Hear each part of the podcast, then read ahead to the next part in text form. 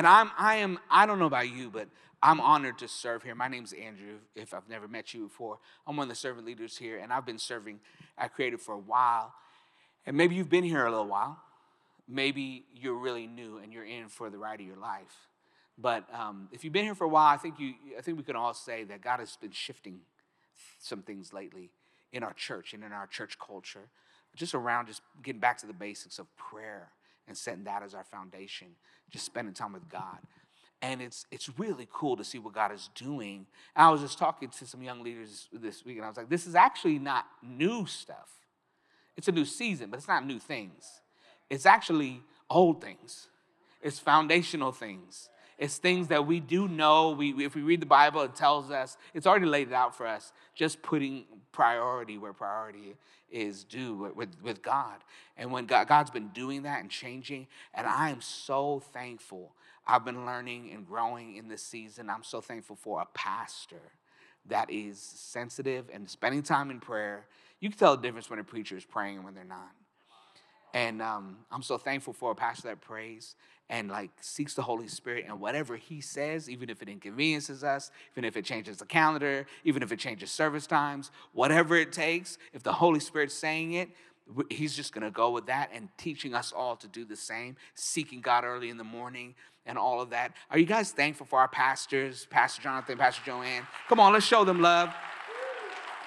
We're so I'm so grateful, honored to serve with him and um, and they're in uh, DC this morning, um, the DC area, preaching at a church.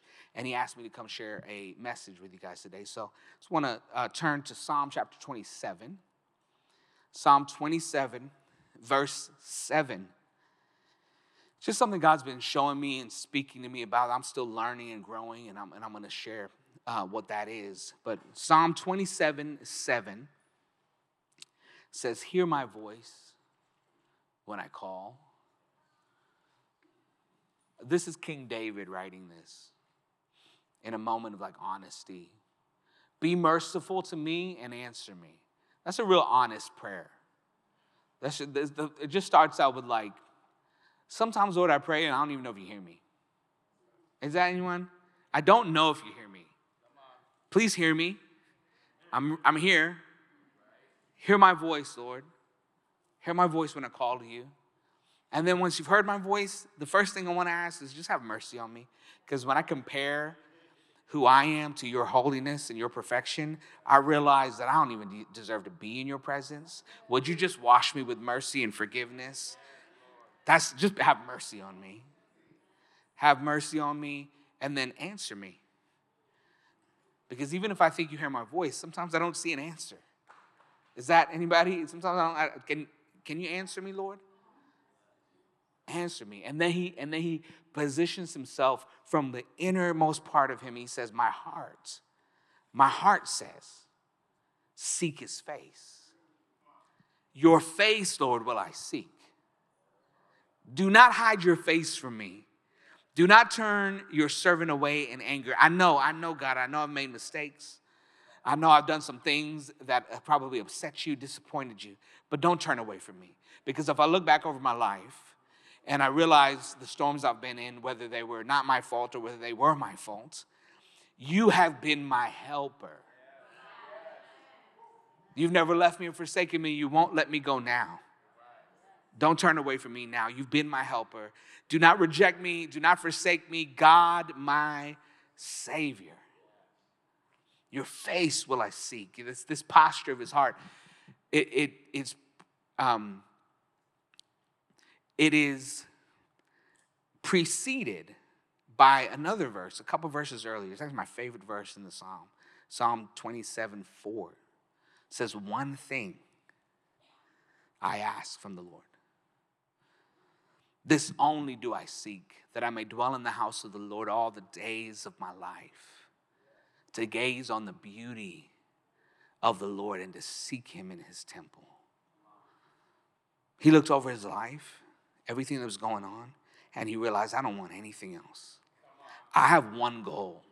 I don't know if a lot of us can answer if, if you tell me your one main goal in life. We have a lot of goals, I want to reach this place in my career. I want to have this much money. I want to take care of my kids, make sure they have this. I have to have this house. I want to achieve these things. But he's saying, I don't really need any of that. I don't even need any accomplishments. Even he works for the Lord. I was talking to a pastor, a really good friend of mine that is a pastor of an amazing church um, and really great ministry. And he said, Pray for me. I got this main goal. It is to win 10 million souls for Jesus before I die. And I was like, That's really cool. That's awesome. I'll stand in faith with you for that. But I don't know that that even is what David is talking about an accomplishment. That's great. But David is saying, I just want you. I just want, I just want you. I just want to be in your presence. I don't need to achieve. I, because David here, you know, he's not talking about, he says, uh, you know, seek you in your temple all the days of my life, be in your house, dwelling. He's not talking about moving out of his house, setting up a tent and a sleeping bag in the middle of the sanctuary and staying there. So don't do that. Don't let me come in here tomorrow morning, turn on the lights, and there's like a few of you guys that have just stayed up in here and moved in. That's not what he's talking about because he was a busy man. He had a lot of responsibilities, a lot of things. He was the king, he was a political leader, and he was a military leader, and they were in war. So he had a lot of things going on. He had tasted respect, authority, power, anything he wanted. He had, he had tasted all of that. He was, he, he was a man that they wrote songs about him and sang it. And he was a man of war and of art. He himself was a songwriter and a poet and a musician. And he would sing to God. He would have this communion with God. He would just do this. And, and he would have all these things. And he's experienced all of that and seen all of that and, and had many victories in life and all of those things. And in, in fact, Psalm 27, most scholars believe it was a moment in his life when he wrote this that a huge army had just encamped around him, ready to take him out. And he didn't pray, Lord, deliver me from them. He didn't pray, strike them with lightning. He didn't pray to hell with them. He didn't even focus on them. He wasn't afraid of them anymore. He said, I got one thing. One thing I'm after. He actually said, win or lose, victory or defeat, come what may. I have one goal now uninterrupted communion with the Lord. I was ministering with the teenagers on Wednesday night, which, by the way, if you have teenagers, um, you really should bring them on Wednesdays as much as possible. God is just moving there. Wednesday at 7 o'clock. And we had this great time with God. And actually, all summer long, we went through this series on the book of Acts. Just studied the book of Acts and preached on it all summer. So we landed in the last couple chapters of Acts this week. And we're learning about Paul. And Paul had a lot of things happen. He got called into ministry, and then it got crazy. He's getting rebuked, he's getting ridiculed, he's getting mocked, he's getting beaten up, he's getting imprisoned, and all because he wants to preach the gospel. And he's doing that around his, his region, the place where he knows people and grew up. And then God's sending him on a mission trip to go into a worse place, Rome. Rome at that time was everything anti God. And God was sending him to preach there too. But it wasn't a mission trip the way we do mission trip today. He didn't put a post out there raising money and collecting some uh, offerings and then pack up his bags, go to a nice restaurant, stay in a hotel. That's not the mission trip. In fact, the way he was going to get to Rome is as a prisoner on a prisoner's ship with a bunch of soldiers who want to kill him, going to a judge who wants to sentence him. And that was his ticket to Rome. And then he knew that when God brought him there, he was going to preach. So that's it. So then he's on the ship with over 200 other people, soldiers and prisoners, and they're, they're on this ship from the, from the Middle East over to Italy through the Mediterranean, and this storm hits, as if it couldn't get worse than that. This storm, and it wasn't a storm that lasted overnight, it was a storm that lasted 14 days straight 14 days. And all soldiers and prisoners alike were helping each other out, getting water out the boat, trying to fix things, trying to handle the. They weren't sleeping, they weren't eating 14 days straight. They lost the lifeboat in the process. All this stuff was happening. They could. They lost all of their uh, direction. They couldn't see where they were going. They hadn't seen land for 14 days. They don't know whether they're losing food. All that kind of stuff. And they, and they don't know what to do. And Paul pauses and stops them on the 14th day, not in a calm way because the storm was still happening So he's yelling on top of the storm and he says, Hey guys, you haven't eaten anything in 14 days. You got to eat something. Don't worry, you've been freaking out. You've been at the edge of your life for 14 days. But don't worry, I got a word for you. You are going to survive. You're going to survive. And then he took some bread, he blessed it, he gave thanks, he broke it, he had some, and he shared some. Sounds familiar. Paul, as a prisoner, was leading a communion service on this boat in the middle of the storm in the middle of being in prison, in the middle of likely going to a death sentence, he paused and said, I, I don't, none of that matters. Come what may. Like David, I just want to have communion with God. And then the next morning, the next morning, they look, land ahoy. They saw a beach. They're like, what? This is awesome. We had communion last night, and now here's land. We're saved. But that's not actually how the story ended. Right before they got to the shore, the whole thing fell apart. The entire ship broke apart. All the pieces fell apart. And it was, it was just wild. Some people who could swim started swimming. Other people like me was holding on to a plank. You ever prayed, sought God, and then things got worse? Nonetheless, God's word was true. Every one of them made it to the shore safely. Some swimming and some on pieces of the boat. So Paul wasn't doing this because he was like, if we do communion, God will bless us and we'll get there safe and everything will go okay. He didn't do that. Same thing with David. He's not doing this, having this moment where he seeks God because if he does it, that's the key to all the good stuff. He did it because regardless of the good stuff or the bad stuff, come what may. I'm not doing it so you give me something because I'm no longer just seeking your hand where you give me things. I am now seeking your face where I just want to know you in the midst of everything.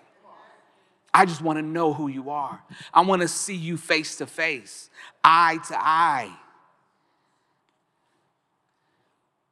There's something that's bigger than my present circumstance, something missing one thing. My only agenda now is to know what it's like to have uninterrupted communion, constant prayer. The Bible says pray without ceasing. That doesn't mean like you're going down the road with your eyes closed. You know, I'm praying without ceasing 24 hours. It means when you get on the phone with God that morning, thank you, God, for this day. This is awesome. Thank you. Instead of saying amen and hang up, it's amen and stay on the line. And I'm just here. And any given moment throughout the day, I can call on you because you're still online with me. And any given moment, you can call on me. Talk to that person. Go here. Speak here. Run around this turn. And, and you can and you can listen to him because you didn't hang up on him. You didn't disconnect prayer from the rest of your day. That's prayer without ceasing. It's this communion with God, this open line connection with Him. And when you're on the phone with Him, you're not going to go into certain places. You're not going to have certain conversations. You're not going to allow certain conversations around you. You're not going to watch certain when he's on the line. But when you've hung up, he doesn't know. Pray without ceasing, the apostle said. David is after this unshakable, uninterrupted. He's tired of dead ritual. He's seen all the lambs that have been sacrificed. And he said, Hold on, but what does that lamb symbolize? Who's the real lamb? He's seen fire burning on the altar, and he's like, I've seen that symbol, but what does it symbolize? What's the true fire that we're after? There's some of us who've seen church and we've seen tradition, we've seen ritual, we've done communion, we prayed, we had oil, but what? But we're not after the, that symbol. That's a symbol of something bigger. What's the bigger? What's the greater thing? And then if this church is a house of prayer, David's like, then my house is going to be a house of prayer. Not just my house, but this house. This is the temple of God. The Bible says your body is a temple of the Holy Spirit. So when he says, I will seek you in your temple all the days of my life, that means wherever you go, you are the temple of the Holy Spirit and you're seeking him all the time. That doesn't mean you live in the church building. Psalm 63 1 says, Oh God, you are my God. Early will I seek you. To seek means to aggressively pursue. And I've learned when I am weak with God, the temptation is strong. And when I'm strong with God, the temptation is weak. Funny how that works. If you ever see someone that you look at and say, they got a really good relationship with God, they got a strong relationship with God. Man, I admire that. They seem really close to God. If you ever see someone like that, and they truly have a good relationship with God, I'm going to tell you the thing that they all do. They all do the, the same thing, and that is seek God daily. That's what they do. They seek Him daily, they spend time with Him. They didn't read an extra book that you should read and put on your reading list.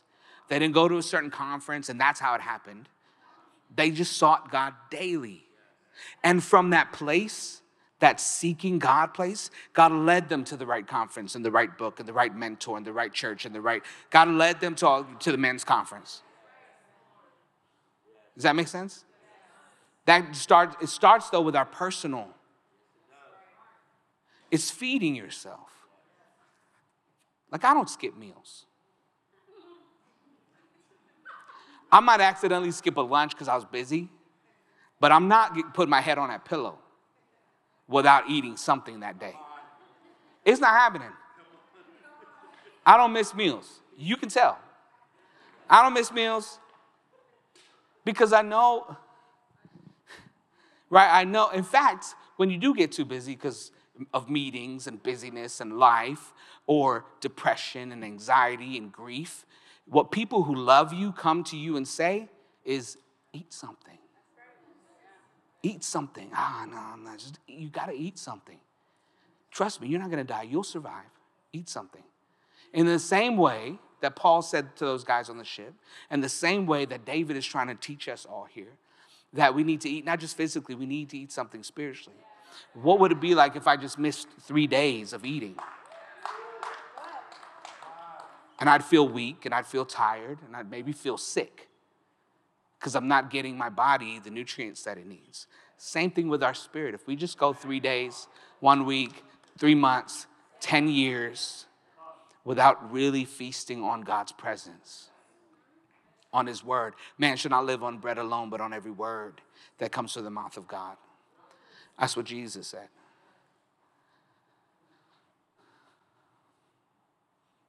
That's why we feel weak. That's why we feel like we can't make it. Why we feel like we don't have answers. And God's praying this simple prayer show me mercy. You know, I had this really cool experience last month. I got to go uh, visit visit with my dad. Now, my dad is a um, not not been a man of prayer not really been a man of, of church and, and talk about God or, you know, really kind of critical of the church. And he knows what I do, and he's like, that's cool, that's you, I'm proud of you, that's awesome. That's not for me. I'm not into God, I'm not into religion like that. That's not, you know, so many questions. I don't understand it, I don't trust it.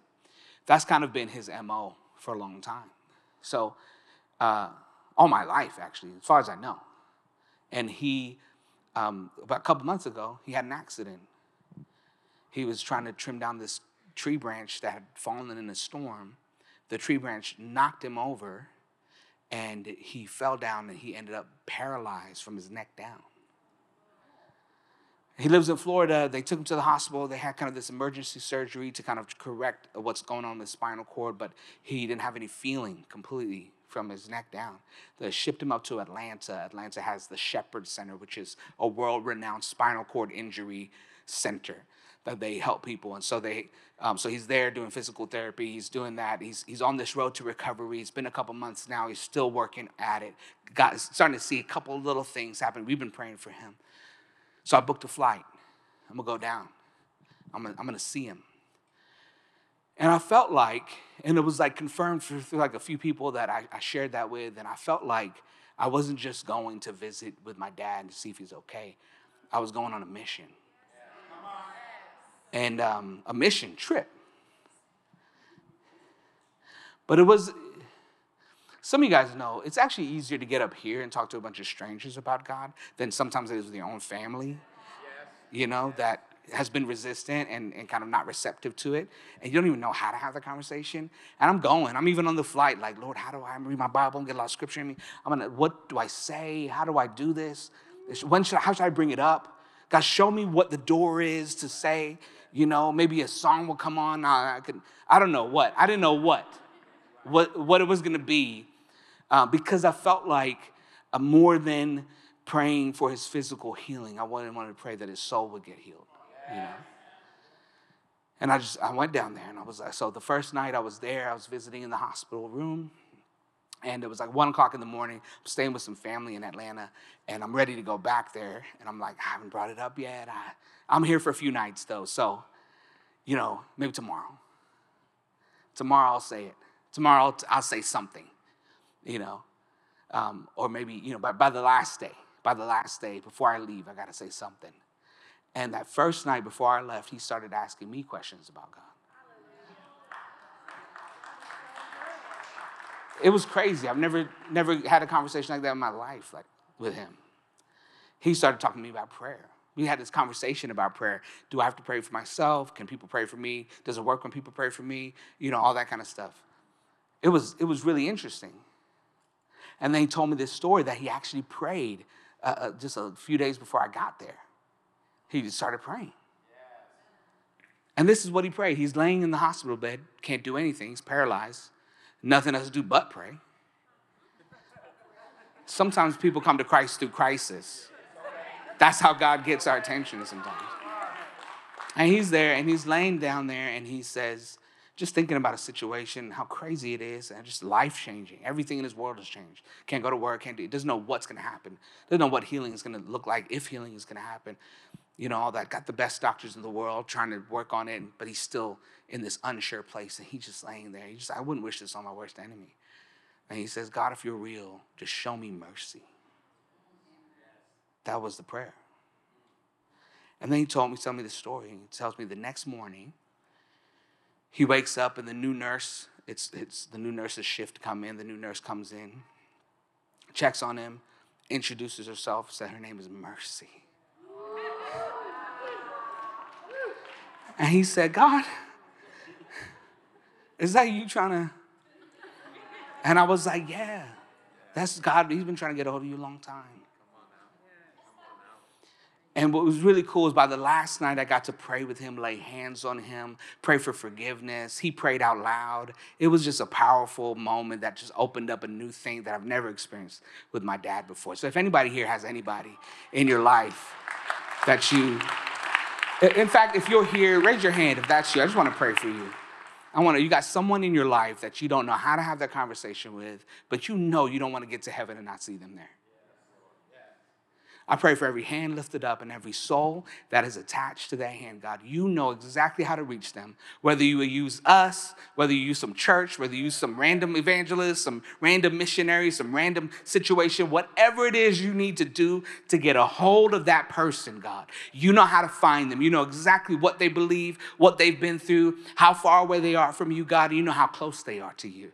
God, you know how close they are to turning their life to you, God, and recognizing who you are, God. And you will show show up. I, I, declare victory and miracles. I declare that this year, this time next year, there'll be some testimonies from some people in this room who had this prayer and this faith in the room that we believe that they will come to the Lord in Jesus' name. Amen. You know, this book is all about a journey between not being able to see God's face to finally being able to see God's face. That's the whole book. The whole, the whole thing, the whole journey of a Christian is I can't see his face. I don't know who he is. I don't know how to find him. So I finally found him. And I could finally see him. You can see it in Exodus 33, where, where God tells Moses, He said, No one can see my face. No one can see me and live. He didn't say, I will kill you if you see me. He didn't say, See me will cause you to die. He said, No one can see me and live. What he's trying to say is part of us has to die before we get to him. There is a sinful part of us, a fleshly part of us, old ways, old thoughts, old methods that we thought were right for 40 years. I thought that was the right way to do it because of culture, society, or someone told me, or trauma has taught me. And then I read his word and I realized that's not the right thought. That's not the right way to live. That's not the right way to approach things. And because of that, I got, I got healed and transformed. And I, I can't see him when I'm like that. That has to die. Jump all the way to the end of the book in Revelation 22. It talks about God's people in eternity. And it says they will see his face, and his name will be on their forehead. So it's all it's this journey between I, I, we can't see him because too much of us is still alive. That's why we need to crucify ourselves. And that old way that used to run our lives is now dead. You cannot live and see him. You have to die. You have to die. Because he won't let, he's so holy, it is impossible for him to let unholiness into his holiness. So, in order to get there, he needs to make us holy. And that's why he sent Jesus, because we couldn't get there by ourselves. We actually needed someone else to pay the price for sin that was holy, that can wash away all of our sin. So it's not anything you do. It's not, you know what I'm saying? That's the gospel. It's not anything you did that got you to be able to see his face. It's just accepting what he did for you. Man. That's good. In Psalm Psalm 10 and 4, it says, in his pride, the wicked man does not seek him. And in all of his thoughts, there's no room for God. He defined pride and wickedness by someone who does not seek God. In fact, the sign that you don't seek God is you got the pride and wickedness in you. So if there's any area in your life you're like, oh, yeah, I still got pride and I still got wickedness, I need to seek God more because there are still parts of my day there's parts of my day that I seek Him and I think about Him, I read scripture and I pray. And there's other parts of my day I don't think about Him at all. I have made no room in my thoughts for Him. And God is like revealing that to me and showing me that that's, that is a, a lack of seeking. Early will I seek Him. A lack of seeking. Isaiah said in in chapter 6, verse 1, he said, I saw the Lord seated on his throne, and the train of his robe filled the temple. And he had this moment where he just had this face to face experience with God. And he's trying to describe it. He notices the throne and the angels, and it's this wild sight that he got to see. And he is having this moment in the presence of God. And he's realizing that as he realizes it, in the presence of God will make you self aware all of a sudden you realize, oh my gosh. And he says in verse 5, Woe is me. Woe to me, I am ruined. I am undone. All of a sudden, everything that I thought was my identity, everything I felt was valuable, every, every dream I had, everything that I, all my ways just start to fall off in the presence of God. My sin and all my shame starts to just crumble, decompose in the presence of God. And then he said, he said, I, I, I, am a man of unclean lips. And, and in fact, I dwell among people with unclean lips. Some of us, when we get in the presence of God, we realize we need to change our circle. Because that's the thing that keeps us in and out of God's presence. We come to church, we love the Lord, we come to the altar, we cry, we go back and hang out with the same, watch the same stuff, and, and it's the same cycle, and then we're out of His presence again. And he realized it when he got into God's presence, when he saw the Lord. And when we really come have this face to face experience with God, and He starts to show us, He starts to show how much we're sinful and how much we need to repent and how much we're not even worthy for Him to use, but He used Isaiah anyway. He used David anyway. He used Paul anyway. That's been the whole story. He used them anyway. He blessed them anyway, only because they just started seeking Him more. They just started spending time with him more. This is the kind of thing that doesn't you don't get from any pastor on the stage. You don't get from any teacher. You don't get from any uh, best-selling book. Those are great tools, but that's like watching someone else eat a great meal and thinking you'll get full. You have to eat yourself. You get what I'm saying? You got to. You can hear about it. You can learn about it. We were reading about it in Psalm 27, and it sounds great. It sounds like I want that. But that comes from seeking Him. That comes from seeking Him. And I'm just, I'm just challenged in my walk, and I'm, I'm, I'm, I'm just learning this that seeking the face of God is, is the key. It's nothing else. David's like, I have no other agenda anymore. I used to. I used to have all kinds of reasons why I'll do all kinds of things, even, even go to church, even preach, even lead. There's all kinds of reasons. David's like, I don't, there's no, none of that is my reason anymore.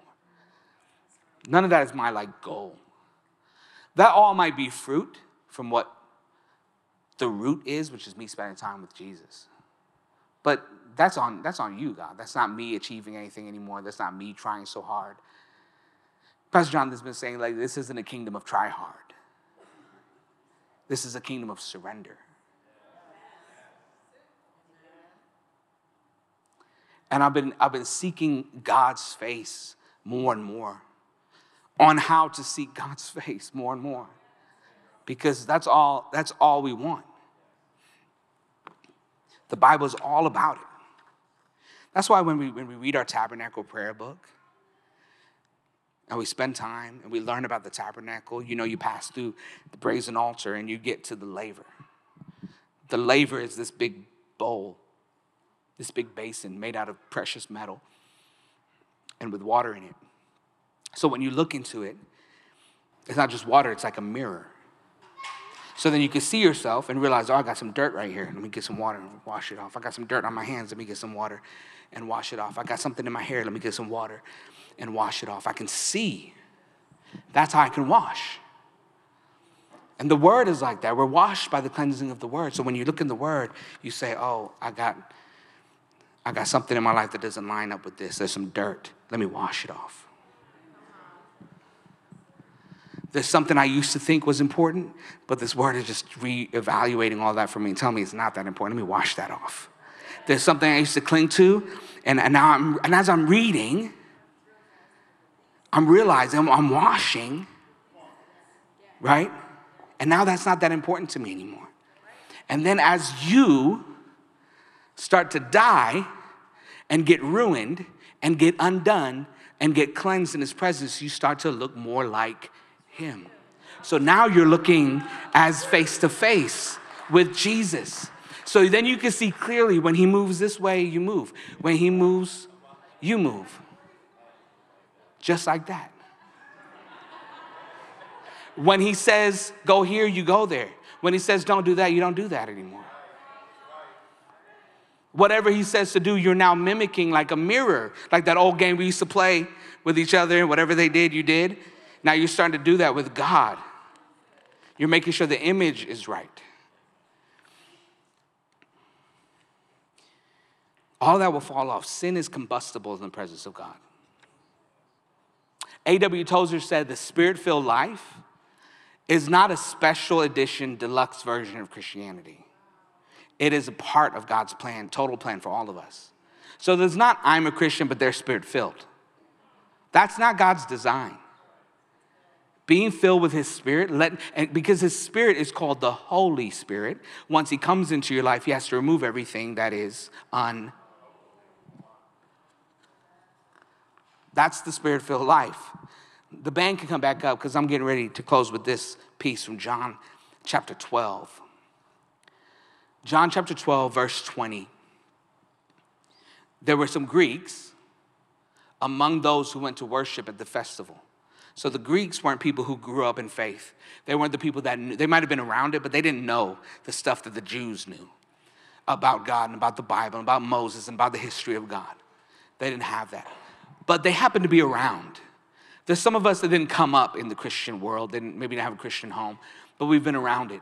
And now we're starting to go creative church. And we're like, I see it. And there's people around here worshiping. And I, I, I don't, I'm maybe not accessing what they're accessing. Maybe I'm missing something here. And I want to go deeper than just being around the worship. I want to learn how to truly worship and how to truly let it change my life and let my life be a pleasing sacrifice to God. Not just this in and out, I'm kind of doing it, I'm kind of checking some stuff off my list. So the Greeks had this profound, those Greeks had a profound statement. They came to Philip, one of the disciples, who was from Bethsaida in Galilee, with a request. This is verse 21. They said, Sir, we would like to see Jesus. We've seen church, we've seen singing, we've seen preaching. In fact, the Greeks had the most beautiful temples for their gods. They've seen that, they've seen buildings. I don't know if anybody's in here. There's a remnant that's saying, I've seen the entertainment part of church. I've, I've seen the motivational speakers. You know, I've, I've, seen, I've, seen, I've seen you. I've seen you get hungry, you get full. I've seen it, I've seen that. Uh, but I know that none of that is filling me. Sir, we would like to see Jesus. I don't need to come to another service if I don't see Jesus. I don't need to read another book. I don't need to have anyone mentor me unless I see Jesus. I don't want to see anything else. I've seen it all. I've maybe done it all. Show me your face, God. I've been, uh, we've had church. We've had services and left unchanged. But no one can come into the presence of God and leave unchanged. Let's all stand to our feet. I don't know how to have an invitation at the end of a sermon like this because perhaps the Holy Spirit's already invited you. He's already starting to draw you closer as we just reflect on what He said in His Word, as we spend time in His presence, as we lift up His name, and as we seek Him in His temple. Lord Jesus, we're hungry. Cleanse us, show us where we need to change. Let the light shine through us. Ruin me in your presence. Make me undone. Everything that I thought was so valuable, let it just fall apart and crumble before you, God. So that all that's left is the way you designed me. The man or the woman that you've designed me to be. The purpose that you've given me.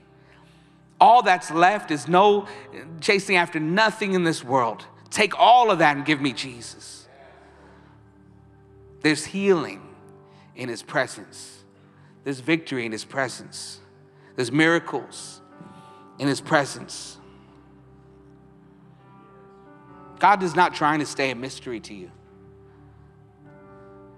God is not trying to remain a mystery to you. He's not trying to remain undiscoverable. He's saying, Seek me. Jeremiah 29 13 says, Seek me and you will find me. When you seek me with all of your heart, I will be found by you. I will be found by you. Psalm 9, verse 10 says, Those who know your name trust in you. For you, Lord, have never forsaken those who seek you. Psalm 14, verse 2 says, The Lord looks down from heaven on all mankind to see if there are any who understand, any who seek God. God is looking right here, right now. If there's any, if there's anybody who wants to seek God, is there any young people who are seeking God? Are there any teachers in the room going back to school but want to seek God? Are there any politicians who don't want to do anything that the world is just telling them to do just because the world tells them to do it, but wants to seek God? Are there any doctors? Are there any parents in here that need to seek God on what to do with these children? Anybody who needs it, God is looking, searching everywhere for somebody who wants to seek Him, who wants to see His face. That one thing God is whispering, Are you tired of being stuck? Are you tired of that addiction? Are you tired of that immorality that is sitting there that you know you want to get rid of, but somehow you're tangled in it? You don't know how to get rid of. Isaiah 55 says, 55 6 says, Seek the Lord while he may be found, call on him while he is near.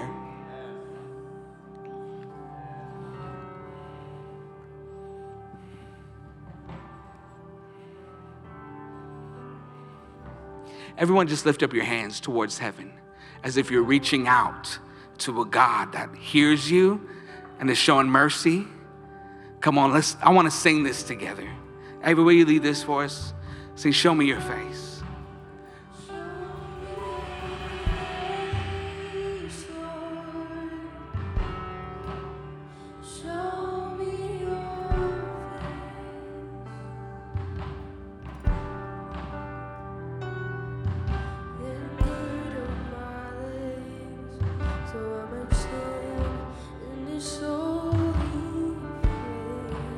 Come on, lift up our voices. Show me your face.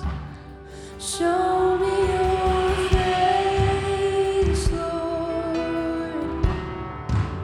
Your power and grace.